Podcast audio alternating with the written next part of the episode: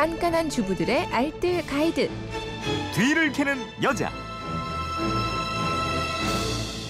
네, 깨알 같은 살림 아이디어가 있습니다. 뒤를 캐는 여자 곽지연 리포터와 함께합니다. 어서 오세요. 네, 안녕하세요. 애청자 김영남님이 게시판을 올려주신 건데요. 음식물 쓰레기 냄새 안 나게 처리하는 방법이 없을까요?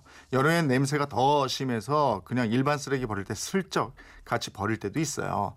예, 요즘 오물 쓰레기 버리는 다양한 제품이 많이 나오지만 가난한 살림이라 살 형편이 못 되고요. 어, 음식물 쓰레기 냄새 해결해 주세요 그러셨는데 오늘은 여름철 불청객 음식물 쓰레기 냄새 없애는 방법입니다. 네, 주부들은 날씨 더워지면 가장 먼저 신경 쓰이는 곳이 주방이거든요. 네. 특히 주방 악취가 발생하는 진원지잖아요. 음식물 쓰레기통이요. 네. 여름에는 좀 더 세심하게 관리해 줄 필요가 있습니다. 작은 용량의 봉투 사용해서 쓰레기 생길 때마다 자주자주 갖다 버리는 거. 이거 가장 좋은 방법이지만 쉽지 않은 일이거든요. 네. 오늘 최대한 냄새 안 나게 음식물 쓰레기 관리하는 방법 몇 가지 알려드리겠습니다. 자 그럼 하나하나 알아보죠. 음식물 쓰레기 냄새 안 나게 처리하는 방법 첫 네. 번째. 먼저 음식물 쓰레기 통이 따로 있다면요. 여기에다 모아서 버리신다면 이런 것들 한번 이용해 보세요. 녹차 찌꺼기, 커피 찌꺼기, 그리고 베이킹 소다입니다. 네. 이 녹차 여름에 여름에 좀 시원하게 마시고 나면 찌꺼기 많이 남거든요. 네. 이거 요모조모 쓸 때가 많은데요. 녹차 찌꺼기를 음식물 쓰레기 위에 그냥 뿌려주거나 음. 쓰레기통의 바닥에 깔아두면 냄새가 줄어듭니다. 어. 마시고 남은 녹차 티백 있다면요. 네. 이거는 그냥 쓰레기통에 걸어두는 것도 냄새 줄이는 방법이고요. 예. 그리고 커피 찌꺼기도 탈취 기능 있으니까 커피숍 가면 한 번씩 얻어오시는 것도 음. 좋겠어요. 그리고 베이킹 소다. 네. 강력한 탈취 효과 있다고 전에 한번 말씀드렸었는데요.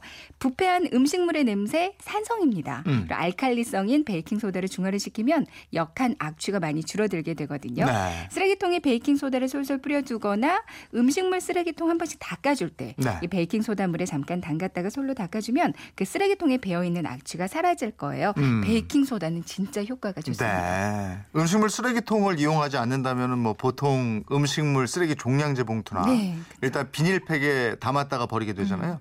이거 묶었다 풀었다 이것도 일이에요. 그렇죠.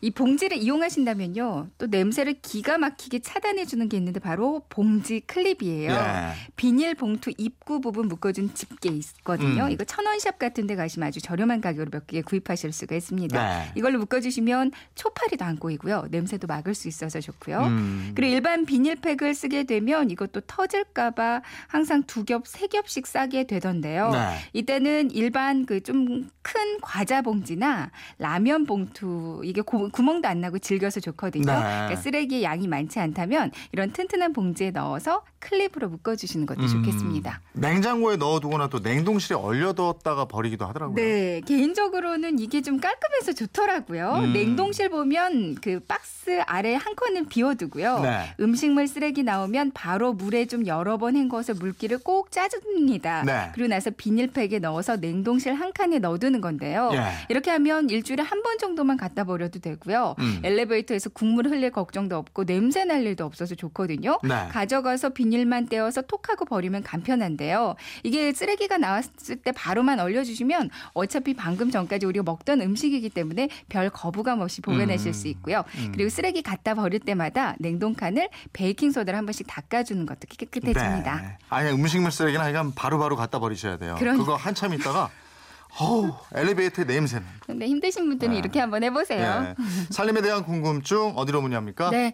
어, 궁금증도 좋고요. 또 나만이 알고 있는 소중한 살림 노하우도 좋습니다. 인터넷 게시판 그건 이렇습니다로 오시면 되고요. MBC 미니나 또 휴대폰 문자 샵 8001번으로 보내주시면 되는데요. 문자 보내실 때는 짧은 건 50원, 긴 건 100원의 이용료가 있습니다. 예, 뒤를 캐는 여자 곽지연 리포터였습니다. 고맙습니다. 네, 고맙습니다.